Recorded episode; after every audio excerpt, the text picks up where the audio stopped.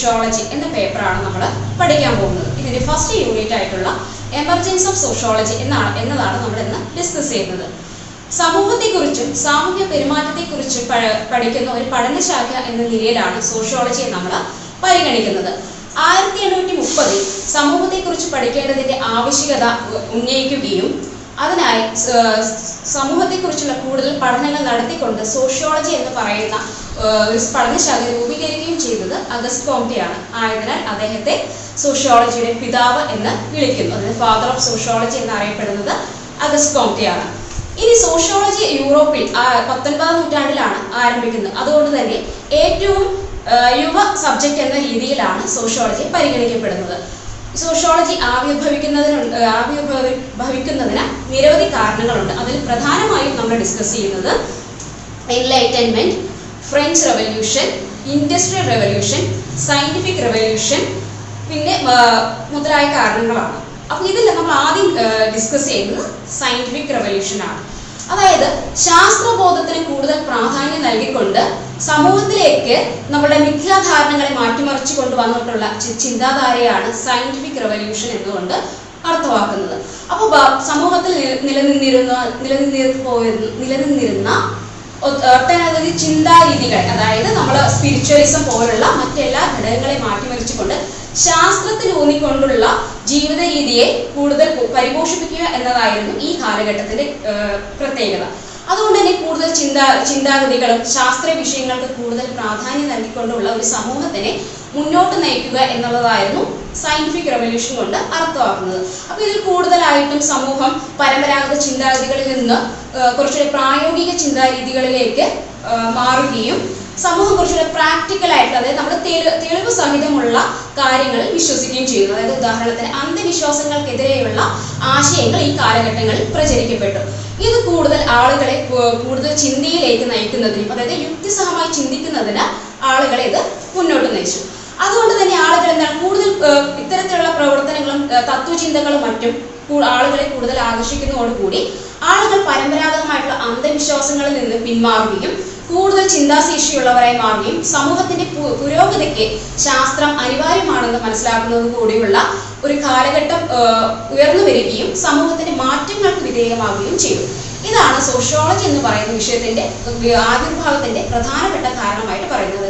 അതായത് ആളുകളുടെ ചിന്താധാരയിൽ വന്ന മാറ്റം. ശാസ്ത്രബോധത്തിന് കൂടുതൽ പ്രാധാന്യം നൽകുവാൻ ആളുകൾ ശ്രമിച്ചതോടുകൂടി സമൂഹത്തിൽ നില നിലനിന്നിരുന്ന അന്ധവിശ്വാസങ്ങളും മിഥ്യാധാരണ മിഥ്യാധാരണകളും മാറ്റപ്പെടുകയും സമൂഹം പുതിയൊരു ചിന്താരീതിയിലേക്കും ജീവിത രീതിയിലേക്കും മാറ്റപ്പെടുന്നതിനും ഇത് കാരണമായി. രണ്ടാമത് പറയുന്നത് സ്പിരിറ്റ് ഓഫ് സയന്റിഫിക് ഘട്ടമാണ്. ഈ കാലഘട്ടത്തിൽ നമ്മൾ പറയുന്നത് പരമ്പരാഗതമായിട്ടുള്ള ജീവിത രീതി അത്തരത്തിൽ അതായത് ജീവിത രീതികൾ മാറ്റിക്കുറിച്ചുകൊണ്ട് വ്യക്തികൾ യുക്തിപരമായി ചിന്തിക്കേണ്ടതുണ്ട് ആവശ്യകത ഉണ്ട് എന്നുള്ളത് പറയുന്ന ഒരു മറ്റൊരു ഘട്ടം കൂടിയാണ് സ്പിരിറ്റ് ഓഫ് സയന്റിഫിക് സയന്റിഫിക് എന്ന് പറയുന്നത്. ഇവിടെയും കുറച്ചുകൂടെ വ്യക്തമായി പറഞ്ഞാൽ നമ്മൾ നേരത്തെ പറഞ്ഞ സയന്റിഫിക് റെവല്യൂഷന്റെ മറ്റൊരു ഘട്ടം തന്നെയാണ്. അതായത് യുക്തിപരമായിട്ട് ആളുകൾ ചിന്തിക്കുകയും ജീവിക്കുകയും ചെയ്യേണ്ടതുണ്ട് എന്ന് പറയുന്ന ഒട്ടനവധി ചിന്ത ശാസ്ത്രജ്ഞ ശാസ്ത്രജ്ഞന്മാരുടെ കാലഘട്ടം കൂടെയായിരുന്നു സ്പിരിറ്റ് ഓഫ് സയന്റിഫിക് എന്ന് പറയുന്നത്. പ്രധാനമായിട്ടും ശാസ്ത്രബോധങ്ങൾ മുന്നോട്ട് വരുന്നത് കൊണ്ട് തന്നെ സമൂഹത്തിലുണ്ടാവുന്ന ദുരാചാരങ്ങൾ അല്ലെങ്കിൽ മനുഷ്യൻ അടിമയാവേണ്ടതില്ല അത്തരത്തിലുള്ള കുറച്ച് കുറച്ചുകൂടെ മുന്നോട്ട് മുന്നോട്ട് നയിക്കുന്ന സമൂഹത്തെ മുന്നോട്ട് നയിക്കുന്ന തരത്തിലുള്ള ഒട്ടനവധി ചിന്തകൾ ഈ ഒരു കാലഘട്ടത്തിൽ ഉണ്ടാവുന്നു കുറച്ചുകൂടെ ശാസ്ത്രങ്ങൾക്കാണ് ഇവിടെ പ്രാധാന്യം വരുന്നത് ഇത് നമ്മൾ ഈ ശാസ്ത്രീയ അതായത് ശാസ്ത്ര രംഗത്തേക്കുള്ള മനുഷ്യന്റെ പെരുമാറ്റത്തെ അല്ലെങ്കിൽ ഒരു വളർച്ചാ ഘട്ടത്തെ കൃത്യമായിട്ട് നമുക്ക് അഗസ്കോപ്റ്റയുടെ three of three stages of ലോയിൽ നമുക്ക് കൃത്യമായിട്ട് പരാമർശിക്കുന്നതായിട്ട് കാണാം. അദ്ദേഹം കൃത്യമായിട്ട് theological stage metaphysical stage positivism എന്നീ മൂന്ന് ഘട്ടങ്ങളിലൂടെ സയന്റിഫിക് റെവല്യൂഷന്റെ അല്ലെങ്കിൽ സ്പിരിറ്റ് ഓഫ് സയന്റിഫിക് എന്ന് പറയുന്ന ഘട്ടത്തെ അദ്ദേഹം വ്യക്തമായി സോഷ്യോളജിയിൽ പരാമർശിക്കുന്നുണ്ട്. അതായത് സമൂഹം എപ്രകാരമാണ് ഇന്ന് കാണുന്ന യുക്തിപരമായിട്ടുള്ള ചിന്തയിലേക്ക് വഴിതെളിക്കപ്പെട്ടത് എന്നത് അദ്ദേഹം കൃത്യമായിട്ട് വിവരിക്കുന്നുണ്ട് അപ്പോൾ സയന്റിഫിക് റെവല്യൂഷനും സ്പിരിറ്റ് ഓഫ് സയന്റിഫിക് എന്ന് പറയുന്ന രണ്ട് ഘട്ടങ്ങളിലും സയൻസിനാണ് കൂടുതൽ പ്രാധാന്യം കൊടുത്തിരിക്കുന്നത്. അതുകൊണ്ട് തന്നെ ആളുകളുടെ മിഥ്യാധാരണകൾ അല്ലെങ്കിൽ അന്ധവിശ്വാസങ്ങൾക്ക് പകരം കോസ് ആൻഡ് എഫക്ട് എന്ന് പറയുന്ന ഒരു ചിന്താഗതിയിലേക്ക് ആളുകൾ നയിക്കപ്പെട്ടു എന്നുള്ളതാണ്. അതായത് സമൂഹത്തിൽ നടക്കുന്ന ഓരോ സംഭവ വികാസങ്ങളെയും അതേപടി വിശ്വസിക്കാതെ എന്തുകൊണ്ട് അവ നടക്കുന്നു അതിന്റെ കാരണം എന്ത് എന്നത് കണ്ടെത്താനുള്ള ഒരു അന്വേഷണ പരമ്പര സമൂഹത്തിന് ഉണ്ടായതോടുകൂടിയാണ് സമൂഹത്തിൽ നടക്കുന്ന പല സാമൂഹിക വികാസങ്ങളെ സംഭവ വികാസങ്ങളെയും എപ്രകാരം പഠിക്കണമെന്നും അതിന് എത്ര എങ്ങനെ എത്തരത്തിലുള്ള പരിഹാര മാർഗങ്ങളാണ് സമൂഹം നൽകേണ്ടതെന്നുള്ള എന്ന രീതിയിലുള്ള ശാസ്ത്രത്തിന്റെ രീതിയിലുള്ള ഒരു പഠന മാർഗം മുന്നോട്ട് വയ്ക്കുന്നത് ഈ ഒരു കാലഘട്ടത്തിലാണ്. ഈ ഒരു ഇത്തരത്തിൽ സമൂഹത്തിൽ നടക്കുന്ന ഓരോ പ്രശ്നങ്ങൾക്കും ഇപ്രകാരം പരിഹാരം കണ്ടെത്തേണ്ടതുണ്ട് എന്നുള്ളൊരു ചിന്തയും ആളുകൾക്കിടയിൽ ഉണ്ടാവുന്നത് ഈ ഒരു കാലഘട്ടത്തിലാണ്. അപ്പോൾ ഓരോ കോസ് ആൻഡ് എഫക്ട് റിലേഷൻ അതായത് കാര്യവും കാര കാര്യകാരണത്തിന്റെ ഒരു പരിഹാര മാർഗം കണ്ടെത്താൻ ആളുകൾ ശ്രമിച്ചതോടുകൂടി ആളുകൾ കൂടുതൽ ചിന്തിക്കാനായിട്ട് ശ്രമിച്ചു.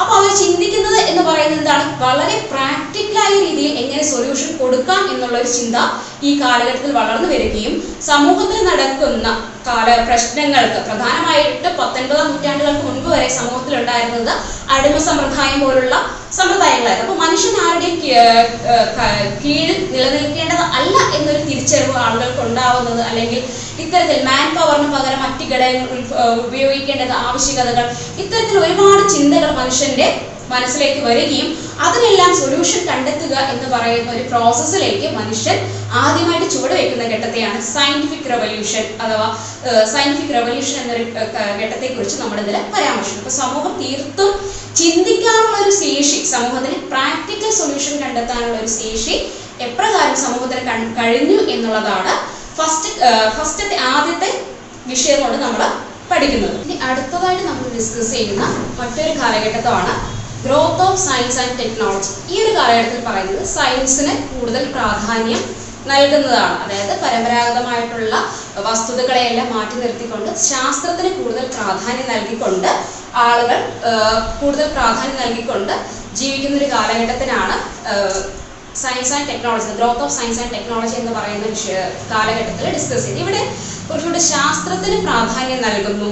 അതായത് സാമൂഹ്യ വിഷയങ്ങൾ പ്രത്യേക സാമൂഹ്യ വിഷയങ്ങൾ കുറച്ചുകൂടി ശാസ്ത്രീയപരമായി കൈകാര്യം ചെയ്യേണ്ടതുണ്ടെങ്കിൽ ഉണ്ടെന്നും ശാസ്ത്രീയ വിഷയങ്ങൾ പഠിക്കുന്ന രീതിയിൽ തന്നെ സാമൂഹ്യ വിഷയങ്ങൾ പഠിക്കുന്നതായിരിക്കും കൂടുതൽ അഭികാമ്യം എന്നുള്ള തിരിച്ചറിവ് കൂടി ഈ ഒരു കാലഘട്ടത്തിൽ വരുന്നു ഈ ഒരു കാലഘട്ടത്തിലാണ് ഈ ഒരു കാലഘട്ടത്തിലാണ് സോഷ്യൽ ഫിസിക്സ് എന്ന് പറയുന്ന ഒരു ടേം നമ്മൾ പഠിക്കുന്നുണ്ട്. സോഷ്യോളജിയുടെ ആവിർഭാവത്തിൽ ഒറിജിൻ സോഷ്യോളജിയുടെ പദത്തിന്റെ ആവിർഭാവം പഠിക്കുന്നത് നമ്മൾ ആദ്യം സോഷ്യോളജിക്ക് പേര് നൽകുന്നത് സോഷ്യൽ ഫിസിക്സ് എന്നാണ്. അപ്പോൾ അതായത് ഭൗതിക ശാസ്ത്രങ്ങൾ പ്രത്യേകിച്ച് സയൻസ് വിഷയങ്ങൾ എപ്രകാരമാണോ നമ്മൾ പഠിക്കുന്നത് അതേ രീതിയിൽ തന്നെ സാമൂഹ്യ ശാസ്ത്രവും അല്ലെങ്കിൽ സമൂഹത്തെയും പഠിക്കേണ്ടതുണ്ട് എന്നൊരു അനിവാര്യതയെ പറയുന്നത് പറയുന്ന ഒരു കാലഘട്ടമാണ് growth of science and technology. അതായത് ശാസ്ത്ര വിഷയങ്ങൾക്ക് നൽകുന്ന അതേ പ്രാധാന്യത്തോടുകൂടി സമൂഹത്തെയും സാമൂഹ്യ പ്രശ്നങ്ങളെയും കൈകാര്യം ചെയ്യണം എന്ന് പറയുന്ന ഒരു കാലഘട്ടമാണ് growth and growth of science and technology അപ്പോൾ scientific revolution growth and growth of science and technology development of development of science science എന്ന് പറയുന്ന ഈ മൂന്ന് കാലഘട്ടങ്ങളും കുറച്ചുകൂടെ സയൻസിൽ കൂടുതൽ പ്രാധാന്യം നൽകിക്കൊണ്ട് സാമൂഹ്യ വിഷയങ്ങളെ ശാസ്ത്രീയമായി ശാസ്ത്രീയമായി കൈകാര്യം ചെയ്യുക എന്ന രീതിയിൽ എന്ന രീതിയിലുള്ള ആശയങ്ങൾ മുന്നോട്ട് വെക്കുകയും ആളുകൾക്കിടയിൽ പുതിയൊരു ചിന്താധാര ശാസ്ത്രീയമായിട്ട് ചിന്തിക്കുവാനുള്ള ഒരു കഴിവ് ആളുകൾ വളർന്നു വരികയും ചെയ്യുന്ന കാലഘട്ടം സോഷ്യോളജിയുടെ വളർച്ച വളർച്ചയ്ക്ക് കാരണമായി. ഇനി അടുത്തതായി മുന്നോട്ട് വെക്കുന്ന കാലഘട്ടമാണ് ട്വിൻ റെവല്യൂഷൻ എന്ന എന്ന് അറിയപ്പെടുന്ന ഫ്രഞ്ച് റെവല്യൂഷനും ഇൻഡസ്ട്രിയൽ റെവല്യൂഷനും. ഈ രണ്ട് കാലഘട്ടത്തിലെയും സാമൂഹ്യ ജീവിതം എന്ന് പറയുന്നത് കുറച്ചു കുറച്ചുകൂടെ ദുഷ്കരമായിരുന്നു. കൂടുതൽ അടിമ ജീവിതവും ചൂഷണങ്ങൾക്ക് ഇടയമായി ഇടയിലുണ്ടായിരുന്ന ഒരു സാമൂഹ്യ സമൂഹ സമ്പ്രദായത്തെ അല്ലെങ്കിൽ സാമൂഹ്യ സമൂഹത്തെ കൂടുതൽ ഉന്ന ഉന്നതിയിലേക്ക് കൊണ്ടുവരിക അല്ലെങ്കിൽ സാമൂഹ്യ ജീവിതം കുറച്ചുകൂടെ മെച്ചപ്പെടുത്തുക എന്ന രീതിയിൽ മുന്നോട്ട് വെക്കുന്ന ഒരു ചിന്തകൾ മുന്നോട്ട് വരികയും സമൂഹത്തിന്റെ മെച്ചപ്പെട്ട ജീവിത രീതി അല്ലെങ്കിൽ മനുഷ്യന്റെ ജീവിത രീതികൾ കുറച്ചുകൂടെ അല്ലെങ്കിൽ മനുഷ്യന്റെ സാമൂഹ്യ പ്രശ്നങ്ങൾ കൂടുതൽ അഡ്രസ് ചെയ്യപ്പെടുന്നതോടുകൂടി സമൂഹത്തിൽ മാറ്റങ്ങൾക്ക് വിധേയമാകുന്നുണ്ട് അതോടൊപ്പം തന്നെ നമ്മൾ നേരത്തെ ഡിസ്കസ് ചെയ്ത സയൻസിന്റെ കടന്നുവരവ് ശാസ്ത്രത്തിന്റെ കടന്നുവരവ് സമൂഹത്തിലുണ്ടായ സമൂഹത്തിൽ കൂടുതൽ മാറ്റങ്ങൾക്ക് വിധേയമാകുന്നു അതോടുകൂടി അത് അതോടുകൂടി തന്നെ ഈ സയൻസിന്റെ ഇൻവെൻഷൻസ് അതായത് ശാസ്ത്രത്തിന്റെ കടന്നുവരവും മനുഷ്യന്റെ മാറ്റങ്ങൾക്കുള്ള കാരണമാവുന്നതോടുകൂടി മനുഷ്യൻ മാറ്റങ്ങൾക്ക് വിധേയമാകുന്നുണ്ട് അതോടുകൂടി പരമ്പരാഗതമായിട്ടുള്ള കാർഷിക കാർഷിക ജീവിതത്തിൽ നിന്നും വ്യാവസായിക രീതിയിലേക്കുള്ള മാറ്റത്തെയാണ് നമ്മൾ പൊതുവെ ഇൻഡസ്ട്രിയൽ റവല്യൂഷനിൽ നമുക്ക് കാണാനായിട്ട് സാധിക്കുക. അതായത് കാർഷിക കാർഷിക തൊഴിൽ ഏർപ്പെട്ടിരുന്ന ആളുകൾ അല്ലെങ്കിൽ ഉപജീവന മാർഗം കുറച്ചുകൂടെ സയൻസിന്റെ സഹായത്തോടു കൂടി കുറച്ചുകൂടെ ഇംപ്രൂവ്മെന്റ് ആവുന്ന ഒരു കാലഘട്ടമാണ് നമുക്ക് ഇൻഡസ്ട്രിയൽ റവല്യൂഷനിൽ കാണാൻ സാധിക്കുന്നത്. അപ്പോൾ വ്യാവസായിക വിപ്ലവം ആരംഭിക്കുന്നതോടുകൂടി ആളുകളുടെ ജീവിത രീതി കുറച്ചുകൂടെ മെച്ചപ്പെടുകയാണ്. കാരണം മെച്ചപ്പെടുന്നു എന്ന് പറയുന്നത് കൊണ്ട് ഉദ്ദേശിക്കുന്നത് ഉപജീവന മാർഗത്തിൽ മാറ്റങ്ങൾ ഉണ്ടാകുന്നുണ്ടെങ്കിൽ പോലും മനുഷ്യന്റെ സാമൂഹ്യ തലങ്ങൾ കൂടുതൽ ചൂഷണം ചെയ്യപ്പെടുകയാണ് ഉണ്ടാകുന്നത് അതായത് അടിമ സമ്പ്രദായം അല്ലെങ്കിൽ മാൻ പവർ കൂടുതലായിട്ട് ഉപയോഗിക്കുകയും ആളുകൾ ചൂഷ കൂടുതൽ ചൂഷണങ്ങൾ വിധേയമാകുന്ന വിധേയമാക്കപ്പെടുന്ന ഒരു കാലഘട്ടം കൂടിയായിരുന്നു ഇൻഡസ്ട്രിയൽ റെവല്യൂഷൻ ഈ ഇൻഡസ്ട്രിയൽ റെവല്യൂഷൻ കൂടുതൽ ഉപജീവന മാർഗങ്ങൾ തേടി ആളുകളെ ആളുകളെ പുതിയൊരു മേഖലകളിലേക്ക് എത്തിച്ചേർത്തത്. കുടിയേറ്റങ്ങൾക്ക് കാരണമാകുന്നുണ്ടെങ്കിൽ പോലും അവിടെ ഒരു മുതലാളി തൊഴിലാളി എന്ന് പറയുന്ന ഒരു സമ്പ്രദായം ഉടലെടുക്കുന്നതിനും ഇൻഡസ്ട്രിയൽ റെവല്യൂഷൻ കാരണമാകുന്നുണ്ട്. അപ്പൊ ഈ ഇൻഡസ്ട്രിയൽ റെവല്യൂഷൻ കൂടുതൽ സമൂഹത്തിന്റെ മാറ്റങ്ങൾക്ക് കാരണമായിട്ടുണ്ടെങ്കിൽ പോലും അതായത് ശാസ്ത്രീയമായിട്ടുള്ള ഒരു ഉപയോഗത്തിന് ശാസ്ത്രത്തിന്റെ വളർച്ചയ്ക്ക് ഇൻഡസ്ട്രിയൽ റെവല്യൂഷൻ കാരണമായിട്ടുണ്ടെങ്കിൽ പോലും സമൂഹത്തിന്റെ അല്ലെങ്കിൽ പ്രത്യേകിച്ച് മനുഷ്യർക്കിടയിലെ മനുഷ്യന്റെ സാമൂഹ്യ ജീവിതത്തിൽ മെച്ചപ്പെട മെച്ചപ്പെടലുകൾ എന്നതിനേക്കാൾ ഉപരി ആളുകൾ കൂടുതൽ ചൂഷണങ്ങൾക്ക് വിധേയമായി എന്നുള്ളതാണ് യാഥാർത്ഥ്യം. അപ്പൊ ഈ ഒരു ചൂഷണത്തിലാണെങ്കിൽ പോലും ആളുകൾ കൂടുതൽ എന്താണ് ആളുകളുടെ ഉപജീവന മാർഗത്തിലും ശാസ്ത്രത്തിന്റെയും ഉപജീവന മാർഗത്തിന്റെയും ഒരു കൂടിച്ചേരലുകൾ കൂടെയാണ് ഇൻഡസ്ട്രിയൽ റെവല്യൂഷൻ ഉണ്ടാവുന്നത്. ഇൻഡസ്ട്രിയൽ റെവല്യൂഷൻ പതിനെട്ട് പത്തൊൻപത് നൂറ്റാണ്ടുകളിൽ ആരംഭിക്കുമ്പോഴും പത്തൊൻപതാം നൂറ്റാണ്ടുകളോടെ സൊസൈറ്റിയുടെ ഒരു ട്രാൻസിഷൻ മോഡ് സംഭവിക്കുന്നത് ഇൻഡസ്ട്രിയൽ റെവല്യൂഷനോട് കൂടിയാണ്. ആളുകൾ കൂടുതൽ വ്യക്തിബോധത്തെക്കുറിച്ച് അതായത് വ്യക്തി സ്വാതന്ത്ര്യത്തെക്കുറിച്ചുള്ള യാഥാർത്ഥ്യങ്ങൾ തിരിച്ചറിയുന്നത് ഈ ഇൻഡസ്ട്രിയൽ റെവല്യൂഷൻ കാലഘട്ടങ്ങളിലാണ്. അപ്പോൾ ഫ്രഞ്ച് റെവല്യൂഷന്റെയും ഇൻഡസ്ട്രിയൽ റെവല്യൂഷന്റെയും പ്രധാന ഘടകം എന്ന് പറയുന്നത് ഒരു ട്രാൻസിഷൻ മോഡാണ് അതായത് ലോകത്തെ ആകമാനം മാറ്റിമറിക്കുന്ന ഒരു കാലഘട്ടം ഉണ്ടാവുന്നത് ഈ പറയുന്ന ഇൻഡസ്ട്രിയൽ കാലഘട്ടത്തിലാണ്. ഈ ഈ ഒരു ഇൻഡസ്ട്രിയൽ റെവല്യൂഷൻ കാലഘട്ടങ്ങളിൽ തന്നെയാണ് നമുക്ക് എൻലൈറ്റൻമെന്റ് എന്ന് പറയുന്ന ഒരു പീരീഡ് കൂടെ കടന്നു വരുന്നത്. അപ്പോൾ ഈ വ്യവസായിക കാലഘട്ടത്തെയും നമ്മൾ ഈ സയൻസിന്റെ നമ്മൾ നേരത്തെ ഡിസ്കസ് ചെയ്തിട്ടുള്ള സയൻസുമായി സയൻസിന്റെ കടന്നുവരവിനെയും ശാസ്ത്രബോധത്തിന്റെയും ഇൻഡസ്ട്രിയൽ റവല്യൂഷന്റെയും ഘട്ടങ്ങളെല്ലാം തന്നെ പരസ്പരം ബന്ധപ്പെട്ട് കിടക്കുന്നു. അപ്പൊ ശാസ്ത്രത്തിന്റെ കടന്നുവരവ് നമ്മൾ നേരത്തെ ഡിസ്കസ് ചെയ്തിരുന്നു സമൂഹത്തിലേക്ക് എങ്ങനെ ആളുകളുടെ മാറ്റത്തെ കുറിച്ചും അല്ലെങ്കിൽ മാറ്റങ്ങൾ ചിന്താരീതി എത്ര എപ്രകാരം സ്വാധീനിച്ചു എന്നും നമ്മൾ ഡിസ്കസ് ചെയ്തതാണ്. ആ ചിന്താരീതികളിൽ നിന്നും ആളുകൾ പുതിയ കണ്ടുപിടുത്തങ്ങൾ നടത്തുകയും സമൂഹം പരമ്പരാഗതമായിട്ടുള്ള തൊഴിലിടങ്ങൾ ഉപേക്ഷി ഉപേക്ഷിച്ചുകൊണ്ട് അതിൽ മാറ്റങ്ങൾ വരുന്ന വ്യാവസായിക രംഗത്തേക്കുള്ള ഒരു പുതുപ്പ് നടത്തുകയും ചെയ്തതോടുകൂടി മറ്റൊരു ട്രാൻസിഷൻ മോഡിലേക്ക് സമൂഹം മാറ്റപ്പെട്ടു. ഇപ്പോൾ ഈ ഇൻഡസ്ട്രിയൽ റെവല്യൂഷൻ കാലഘട്ടത്തിൽ നമ്മൾ പറഞ്ഞിരുന്നു ആളുകൾ കൂടുതൽ ചൂഷണങ്ങൾക്ക് വിധേയമാക്കപ്പെട്ടു. അതായത് തൊഴിലിടങ്ങൾ തൊഴിലിടങ്ങൾ ലാഭങ്ങൾക്ക് വേണ്ടി വർദ്ധിക്കുന്ന ഒരു മേഖലയായി മാറിയതോടുകൂടി തൊഴിലാളി മുതലാളി എന്ന് പറയുന്ന ഒരു സമ്പ്രദായം അതായത് മുതലാളികൾ തങ്ങളുടെ ലാഭങ്ങൾക്ക് വേണ്ടി തൊഴിലാളികളെ കൂടുതൽ ചൂഷണം ചെയ്യപ്പെടുകയും തൊഴിലാളികളുടെ അവകാശങ്ങൾ സാധാരണയുള്ള മനുഷ്യാവകാശങ്ങൾ ലംഘിക്കപ്പെടുകയും ചെയ്യുന്ന ഒരു കാലഘട്ടം കൂടെ ഇവിടെ ഉത്ഭവിക്കുന്നുണ്ട്. അപ്പൊ ഇത്തരത്തിലുള്ള സാമൂഹ്യപരമായിട്ടുള്ള ഒരു ചൂഷണങ്ങളും അടിമത്വവും നേരിടുന്ന ഒരു കാലഘട്ടത്തിന്റെ കാലഘട്ടത്തിൽ ആളുകളെ കുറിച്ച് ഇവിടെ ബോധവൽക്കരിക്കുക എന്ന് പറയുന്ന ഒരു ഘട്ടം കൂടെ ഇവിടെ കടന്നു വരുന്നുണ്ട്. അതിന്റെ ആ ഒരു സ്റ്റേജ് ആണ് എൻലൈറ്റൻമെന്റ് പീരിയഡ് എന്ന് പറയുന്നത് നമ്മൾ അടുത്തതായിട്ട് ഡിസ്കസ് ചെയ്യുന്നത്. അപ്പോൾ എൻലൈറ്റൻമെന്റ് പീരിയഡിൽ നമ്മൾ പറയുന്നത് കുറച്ചുകൂടെ ആളുകളുടെ വ്യക്തിപരമായ വ്യക്തി വ്യക്തികളെ യുക്തിപരമായിട്ട് ചിന്തിക്കുകയും തങ്ങളുടെ അവകാശങ്ങളെ കുറിച്ച് ബോധവന്മാരാക്കുക എന്നൊരു പീരീഡിനെ കുറിച്ച് കൂടെയാണ് എൻലൈറ്റൻമെന്റിൽ നമ്മൾ കൂടുതലായിട്ട് ഡിസ്കസ് ചെയ്യുന്നത്. അപ്പോൾ എൻലൈറ്റൻമെന്റിലെ കാലഘട്ടത്തിൽ നമ്മൾ പ്രധാനമായിട്ട് ഡിസ്കസ് ചെയ്യുന്ന ആളുകൾ ജോൺ ലോക്ക് ഹോബ്സ് മുതലായ റൂസോ വോൾട്ടെയർ മുതലായിട്ടുള്ള തത്വചിന്തകരെ അല്ലെങ്കിൽ ചിന്തകരെ കൂടെ നമ്മൾ ഈ ഒരു കാലഘട്ടത്തിൽ പരിചയപ്പെടുന്നുണ്ട്. ആളുകളുടെ യുക്തി ചിന്തയെയും ശാസ്ത്ര മുന്നോട്ട് വയ്ക്കുന്ന ഒരു കാലഘട്ടം കൂടിയാണ് പ്രബുദ്ധ കാലഘട്ടം അഥവാ എൻലൈറ്റൻമെന്റ് പീരീഡ് എന്ന് പറയുന്നത്. അപ്പൊ നമ്മൾ നേരത്തെ പറഞ്ഞ ചിന്തകരുണ്ട് Rousseau Descartes Voltaire Thomas Hobbes എന്ന് പറയുന്ന ജോൺ ലോക്ക് എന്ന് പറയുന്ന ഒട്ടനവധി ചിന്തകർ ഈ ഒരു കാലഘട്ടത്തിൽ വരികയും അവരാണ് കുറച്ചുകൂടെ വിദ്യാഭ്യാസത്തിന് പ്രാധാന്യം നൽകുക. അതായത് വിദ്യാഭ്യാസം നൽകുന്നത് വഴി മാത്രമേ സമൂഹത്തെ മാറ്റാൻ കഴിയുകയുള്ളെന്നും ആ വിദ്യാഭ്യാസ സമ്പ്രദായത്തിൽ യുക്തിചിന്തയ്ക്കും ശാസ്ത്രത്തിനും പ്രാധാന്യം കൊടുക്കുക എന്നതുമായിരുന്നു പ്രധാനമായിട്ടും ഈ തത്വ ഈ ചിന്തകർ മുന്നോട്ട് വെച്ചിട്ടുള്ള ആശയങ്ങൾ. അപ്പൊ ഇതിന് മുന്നോട്ട് വെക്കുന്നത് പ്രകാരം സമൂഹത്തിന്റെ ഒരു ട്രാൻസിഷൻ അതായത് ട്രാൻസിഷൻ മോഡൽ നമ്മൾ പ്ര- പ്രധാനമായിട്ട് ഡിസ്കസ് ചെയ്തിട്ടുള്ള കാര്യങ്ങൾ നമ്മൾ നേരത്തെ പറഞ്ഞു. Scientific revolution industrial revolution twin revolutions പറഞ്ഞു ഈ ഒരു കാലഘട്ടത്തിലും ശാസ്ത്രത്തിന് പ്രാധാന്യം ശാസ്ത്രത്തിന് തന്നെയാണ് പ്രാധാന്യം കൊടുക്കുന്നത്. പക്ഷെ നമ്മൾ ഇൻഡസ്ട്രിയൽ റെവല്യൂഷൻ എത്തുമ്പോഴത്തേക്കും ആളുകളുടെ സാമൂഹിക ജീവിത രീതി കൂടുതൽ ദുഷ്കരമാവുന്നുണ്ട് ചൂഷണങ്ങൾക്ക് വിധേയമാവുന്നുണ്ട്. അപ്പൊ ആളുകൾക്ക് സ്വതന്ത്ര ചിന്താഗതിയെക്കുറിച്ചും മനുഷ്യാവകാശങ്ങളെക്കുറിച്ചും എല്ലാം ചിന്തകൾ ഉണ്ടാവുന്നതും ഈ ഒരു കാലഘട്ടത്തിലാണ്. അത് വിദ്യാഭ്യാസത്തിലൂടെ മാത്രമേ ഉണ്ടാവുകയുള്ളൂ എന്ന് പറയുന്ന ഒരു ചിന്താ ചിന്താ ചിന്താഗതിയെയും ഈ ചിന്തകരെ മുന്നോട്ട് വയ്ക്കുന്നത് അപ്പൊ വിദ്യാഭ്യാസമാണ് സമൂഹത്തിന്റെ മാറ്റങ്ങളുടെ ഏറ്റവും മൂല കാരണമായിട്ട് നമുക്ക് കരുതാവുന്നത് എന്നൊരു ചിന്ത ഇവർ മുന്നോട്ട് വയ്ക്കുന്നതോടുകൂടി വിദ്യാഭ്യാസത്തിൽ കൂടെ ശാസ്ത്രത്തിനും യുക്തിചിന്തയ്ക്കും പ്രാധാന്യം നൽകിക്കൊണ്ട് ഒരു സമൂഹത്തെ മുഴുവൻ മാറ്റാൻ കഴിയുമെന്ന് ഇവർ വാദിച്ചു. അപ്പൊ ഇത്തരത്തിൽ ഇവരുടെ ചിന്താഗതികൾ ചിന്താരീതികൾ അല്ലെങ്കിൽ ചിന്താധാരകൾ ഇവർ സമൂഹത്തിൽ പ്രചരിപ്പിക്കുകയും വിദ്യാഭ്യാസത്തിന് കൂടുതൽ പ്രാധാന്യം നൽകണമെന്നും അല്ലെങ്കിൽ വിദ്യാഭ്യാസത്തിന് സമൂഹത്തിൽ ചെലുത്താൻ കഴിയുന്ന സ്വാധീനത്തെക്കുറിച്ചും ഇവർ കൂടുതൽ വാദിക്കുകയും വ്യക്തികളെ യുക്തിപരമായും യുക്തിപരമായി ചിന്തിക്കുന്നതിനുള്ള കഴിവ് നേടുന്നതിന് ഇവർ ഇവരുടേതായിട്ടുള്ള ലേഖ ലേഖനങ്ങളിലൂടെയും പ്രസംഗങ്ങളിലൂടെയും ഇവർ വിദ്യാഭ്യാസത്തിനെയും മനുഷ്യാവകാശങ്ങളെ കുറിച്ചും ആളുകളെ കൂടുതൽ ബോധവാന്മാരാക്കുന്ന ഒരു കാലഘട്ടം കൂടിയാണ് പ്രബുദ്ധ കാലഘട്ടം അഥവാ എൻലൈറ്റൻമെന്റ് പീരീഡ് എന്ന് പറയുന്നത്. അപ്പൊ ഈ ഒരു കാലഘട്ടത്തിൽ ആളുകൾ കുറച്ചുകൂടി ചിന്തിക്കാനുള്ള ചിന്തിക്ക അതായത് പരമ്പരാഗതമായിട്ടുള്ള ചിന്താ രീതികളെ മാറ്റിക്കൊണ്ട് കുറച്ചുകൂടെ പ്രാക്ടിക്കലായിട്ട് അല്ലെങ്കിൽ തങ്ങളുടെ അവകാശങ്ങളെ കുറിച്ചുകൂടി ചിന്തിക്കാനുള്ള ഒരു ചിന്ത ചിന്ത വളർന്നു വരുന്നത് ഈ ഒരു കാലഘട്ടത്തിലാണ്.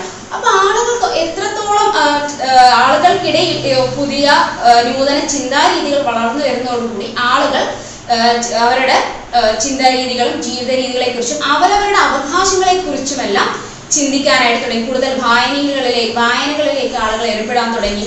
കൂടുതൽ ഇത്തരത്തിലുള്ള ചിന്ത ചിന്തകരുടെ ലേഖനങ്ങളിലെയും അല്ലെങ്കിൽ അവരുടെ പ്രസംഗങ്ങളും മറ്റുമെല്ലാം കേട്ടുകൊണ്ട് അവർ കുറച്ചുകൂടെ സയൻസിനെയും അല്ലെങ്കിൽ കുറച്ചുകൂടി യുക്തിപരമായിട്ടുള്ള ചിന്തിക്കുന്നതിനെ കുറിച്ചും ആളുകൾ ആ ഒരു ഘട്ടത്തിലേക്ക് നീങ്ങുന്ന ഒരു കാലഘട്ടം കൂടെയാണ് എൻലൈറ്റൻമെന്റ് പീരീഡ് എന്ന് പറയുന്നത് അപ്പൊ ആളുകളുടെ പ്രധാനമായിട്ടും എൻലൈറ്റ്മെന്റ് പീരീഡ് എന്ന് പറയുന്നത് കുറച്ചുകൂടെ ചിന്താധാരയുമായിട്ട് ബന്ധപ്പെട്ടിട്ടുള്ളതാണ്.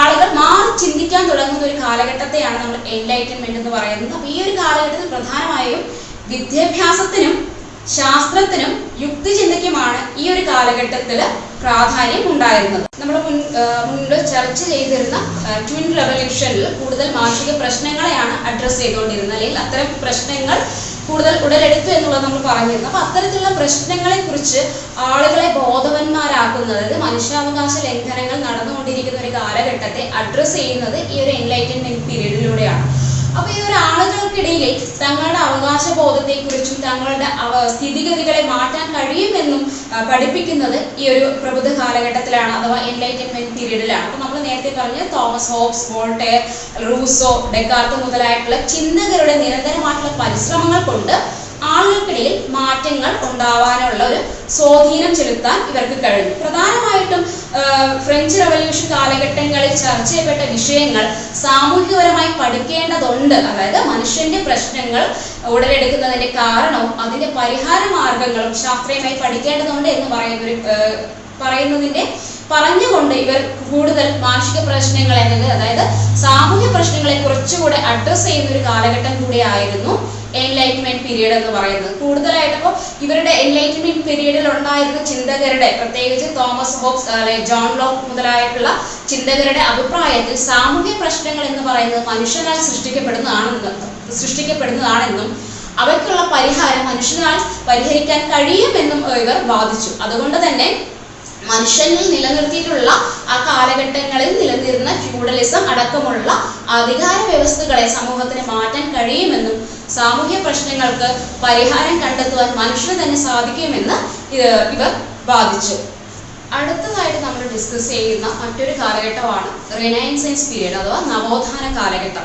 ഈ നവോത്ഥാനം എന്ന് പറയുന്നത് സമൂഹത്തിൽ പെട്ടെന്നുണ്ടാവുന്ന ഒരു മാറ്റത്തെയാണ് നമ്മൾ പൊതുവെ നവോത്ഥാനം എന്ന് പറയുന്നത്. അപ്പോൾ നവോത്ഥാനം നവോത്ഥാന കാലഘട്ടങ്ങളിൽ നമ്മൾ നേരത്തെ ഡിസ്കസ് ചെയ്തിട്ടുള്ള എല്ലാ ഘട്ടങ്ങളും നവോത്ഥാനത്തിനെ കൂടെ കണക്ട് ചെയ്യപ്പെടുന്നുണ്ട്. അതായത് പരമ്പരാഗതമായിട്ടുള്ള ഒരു ചിന്താരീതിയെ അല്ലെങ്കിൽ സമൂഹത്തിന്റെ സമൂഹം എന്നും കൽപ്പിച്ചു കൊണ്ടിരുന്ന കാലഘട്ടങ്ങളെ എല്ലാം മാറ്റിമറിച്ചുകൊണ്ട് പുതിയൊരു ചിന്താഗതികളെയും അല്ലെങ്കിൽ ശാസ്ത്രബോധത്തെയും യുക്തിചിന്തയ്ക്കും പ്രാധാന്യം പ്രാധാന്യം വന്നുകൊണ്ട് സമൂഹ മാറ്റങ്ങൾക്ക് വിധേയമാകുന്ന ഒരു കാലഘട്ടമായിരുന്നു നമ്മൾ നേരത്തെ ഡിസ്കസ് ചെയ്തത്. അപ്പൊ അതിന്റെ ഏറ്റവും പ്രോമിനന്റ് ആയിട്ടുള്ള ഒരു പീരീഡിനെയാണ് നമ്മൾ നവോത്ഥാനം എന്ന് പറയുന്നത്.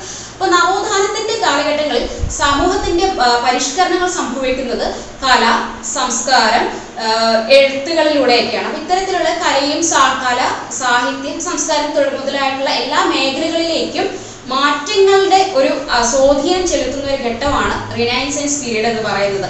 അപ്പോൾ നമ്മുടെ ആളുകൾ കൂടുതൽ ചിന്തിക്കുവാനും ചിന്തിക്കുവാനും പ്രവർത്തിക്കുവാനും ശാസ്ത്ര ചിന്തിക്കുവാനും പ്രവർത്തിക്കുവാനും തയ്യാറാകുന്നതോടുകൂടി ആളുകൾ കൂടുതൽ വായനകളിലേക്ക് വായ വായിക്കുവാനുള്ള പ്രേരണ ആളുകൾക്കിടയിൽ ഉണ്ടായി. അവർ കൂടുതലായിട്ട് എന്താണ് വായനകളിൽ ഏർപ്പെട്ടു. കൂടുതൽ കാര്യങ്ങൾ അറിയാനുള്ള ഒരു ഉത്കണ്ഠ ആളുകൾക്കിടയിൽ ഉണ്ടാവുകയും അവരെ നമ്മൾ നേരത്തെ പറഞ്ഞിട്ടുള്ള എൻലൈറ്റ്മെന്റ് പീരീഡിലും മറ്റ് ഘട്ടങ്ങളിലും ഉണ്ടായിട്ടുള്ള ചിന്തകരുടെ എഴുത്തുകളും ലേഖനങ്ങളും സാഹിത്യങ്ങളും സാഹിത്യങ്ങളും മറ്റും വായിക്കുകയും അതുവഴി പുതിയൊരു ലോകത്തിന്റെ സാധ്യത ആളുകൾക്കിടയിൽ തിരിച്ചറിയുകയും ചെയ്യുന്ന ഒരു കാലഘട്ടമാണ് നവോത്ഥാനം എന്ന് പറയുന്നത്.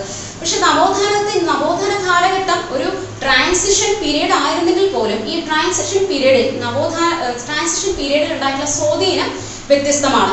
പ്രധാനമായും ഈ ഒരു നവോത്ഥാനം എന്ന് പറയുന്നത് സോഷ്യോളജിയെ സംബന്ധിച്ചിടത്തോളം കാര്യമായിട്ടുള്ള ഒരു മാറ്റങ്ങൾക്ക് വിധേയമാകുന്നില്ല. കാരണം ആളുകൾക്കിടയിൽ ആളുകൾ കൂടുതൽ വായിക്കുകയും കലയും സാഹിത്യത്തിലേക്ക് മറ്റും തിരിയുന്ന തിരിയുന്നതോടുകൂടി കൂടി നവോത്ഥാനം എന്ന് പറയുന്ന ഒരു പെർട്ടിക്കുലർ രണ്ട് മേഖലകളിൽ മാത്രമാണ് കാര്യമായ സ്വാധീനം ചെലുത്തുന്നത്.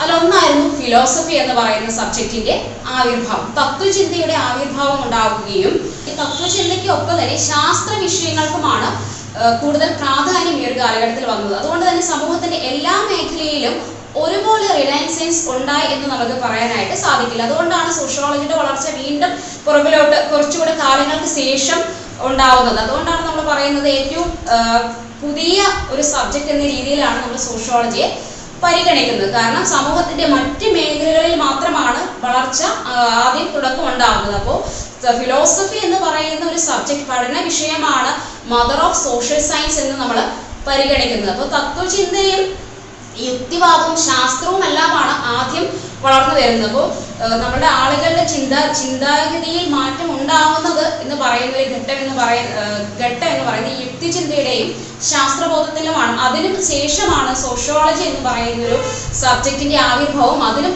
കുറച്ചുകൂടെ കാലഘട്ടങ്ങൾ കഴിഞ്ഞുകൊണ്ടാണ് റിനൈസൻസിന്റെ റിനൈസൻസിന്റെ സ്വാധീനം കൊണ്ട് സോഷ്യോളജി എന്ന് പറയുന്ന ഒരു സബ്ജക്റ്റ് പിന്നീട് ഉണ്ടാവാൻ വീണ്ടും വർഷങ്ങൾ വേണ്ടി വരുന്നു എന്നാലും ആളുകളുടെ ചിന്താധാരയിൽ ചിന്താധാരയിൽ മാറ്റങ്ങൾ ഉണ്ടാവുന്നുണ്ട്.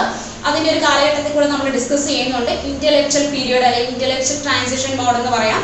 അതിൽ നമ്മൾ പ്രധാനമായിട്ട് ഡിസ്കസ് ചെയ്യുന്ന കാര്യങ്ങളാണ് റാഷണലിസം ഐഡിയലിസം എംപിരിസിസം മുതലായവ.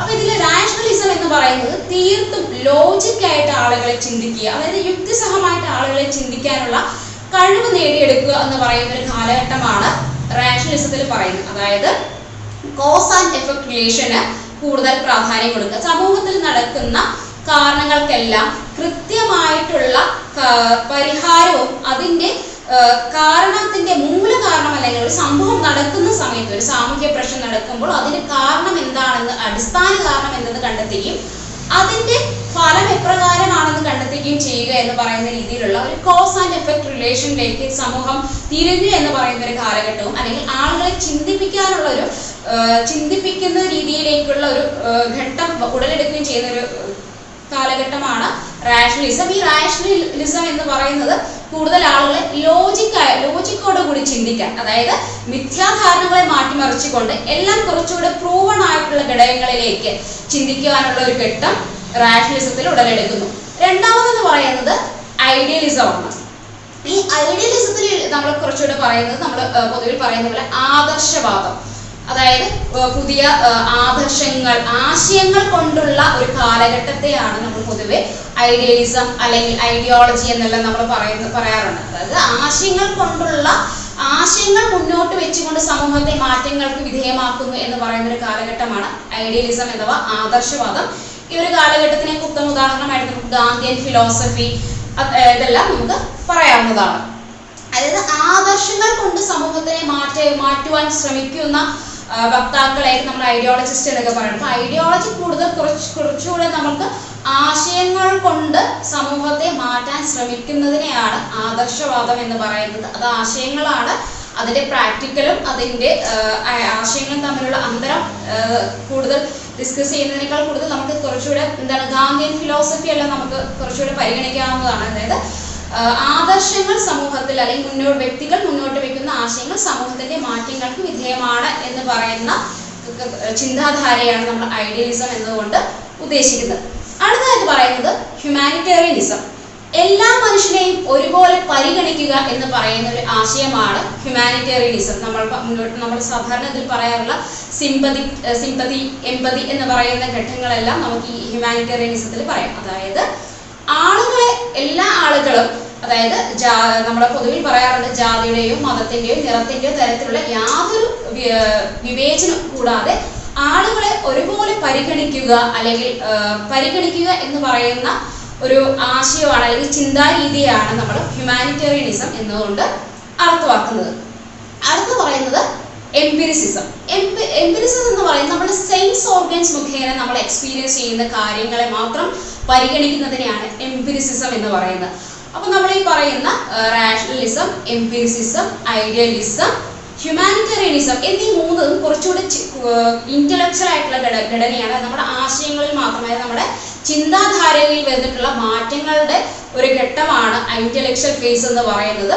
ഈ ഇന്റലക്ച്വൽ ഫേസസിലൂടെ എല്ലാം നമ്മൾ കടന്നു വരുന്ന സമയത്ത് നമ്മൾക്ക് സ്വാഭാവികമായിട്ടും മാനുഷിക പെരുമാറ്റങ്ങളെ കുറിച്ചും മനുഷ്യന്റെ ചിന്താഗതികളെ കുറിച്ചും മനുഷ്യന്റെ പെരുമാറ്റത്തിന്റെ കാരണങ്ങളെ കുറിച്ചും അല്ലെങ്കിൽ സൊസൈറ്റി കുറച്ചുകൂടി നമ്മൾ പഠിക്കേണ്ടതിന്റെ ആവശ്യകതകളെ കുറിച്ചെല്ലാം ഒരു എന്താണ് പഠിക്കേണ്ടതിന്റെ ആവശ്യകതകളെ കുറിച്ച് ആളുകൾക്ക് കൂടുതൽ വ്യക്തമാവുന്ന ഒരു കാലഘട്ടത്തെ കാലഘട്ടമായി നമുക്ക് ഇന്റലക്ച്വൽ ഫേസസിനെ മനസ്സിലാക്കാം. അതായത് ആളുകൾ സമൂഹത്തെ വേർതിരിച്ച് കാണേണ്ടതിന്റെ ആവശ്യകതയില്ല. ആളുകളുടെ ചിന്താധാരയെ എപ്രകാരം മാറ്റിയെടുക്കണം? അതായത് സമൂഹത്തിന്റെ ഉണ്ടാവുന്ന മിഥ്യാധാരണകൾ അടക്കമുള്ള മിഥ്യാധാരണകൾ അന്ധവിശ്വാസങ്ങൾ അവയൊക്കെ മാറ്റി നിർത്തിക്കൊണ്ട് ആളുകളെ സ്നേഹിക്കുവാനും അല്ലെങ്കിൽ സമൂഹങ്ങളെ മനസ്സിലാക്കുവാനുമുള്ള ഒരു സ്വാധീനം നൽകുക എന്നുള്ളതായിരുന്നു ഇന്റലക്ച്വൽ ഫീസ് കൊണ്ടുള്ള ഫീസ് കൊണ്ട് അർത്ഥമാക്കുന്നത്.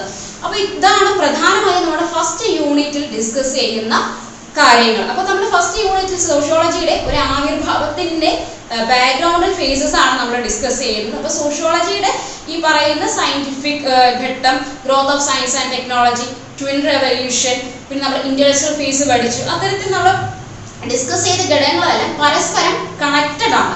ഒന്ന് മറ്റൊന്നിലേക്ക് നയിക്കുന്നു എന്നുള്ളതാണ് മനസ്സിലാക്കേണ്ടത്. അപ്പൊ ഒന്ന് ഒന്ന് ഒരു ഒരു കാലഘട്ടം മറ്റൊന്നിനായിട്ട് കണക്ട് ചെയ്ത് പഠിക്കുന്ന സമയത്ത് നമുക്ക് കുറച്ചുകൂടെ ഡീറ്റെയിൽഡ് ആയിട്ട് സമൂഹത്തിന്റെ പരിണാമത്തെ മനസ്സിലാക്കാനായിട്ട് സാധിക്കും. നമ്മളുടെ യൂണിറ്റിലെ ഏറ്റവും പ്രധാനപ്പെട്ട ഭാഗങ്ങളാണ് നമ്മൾ ഇന്ന് ഡിസ്കസ് ചെയ്തത് ഇത് ഈ ഡിസ്കസ് ഡിസ്കസ് ചെയ്തിട്ടുള്ള കാര്യങ്ങൾ വെച്ചുകൊണ്ട് നിങ്ങളുടെ പാഠപുസ്തകങ്ങൾ നിങ്ങൾ പരിശോധിക്കുക. കുറച്ചുകൂടെ കോൺസെപ്റ്റുകൾ കുറച്ചുകൂടെ ക്ലിയർ ആയിരിക്കും. നമുക്കിനി അടുത്തൊരു യൂണിറ്റിൽ അടുത്ത യൂണിറ്റ് യൂണിറ്റോടുകൂടി നമുക്ക് വീണ്ടും കാണാം.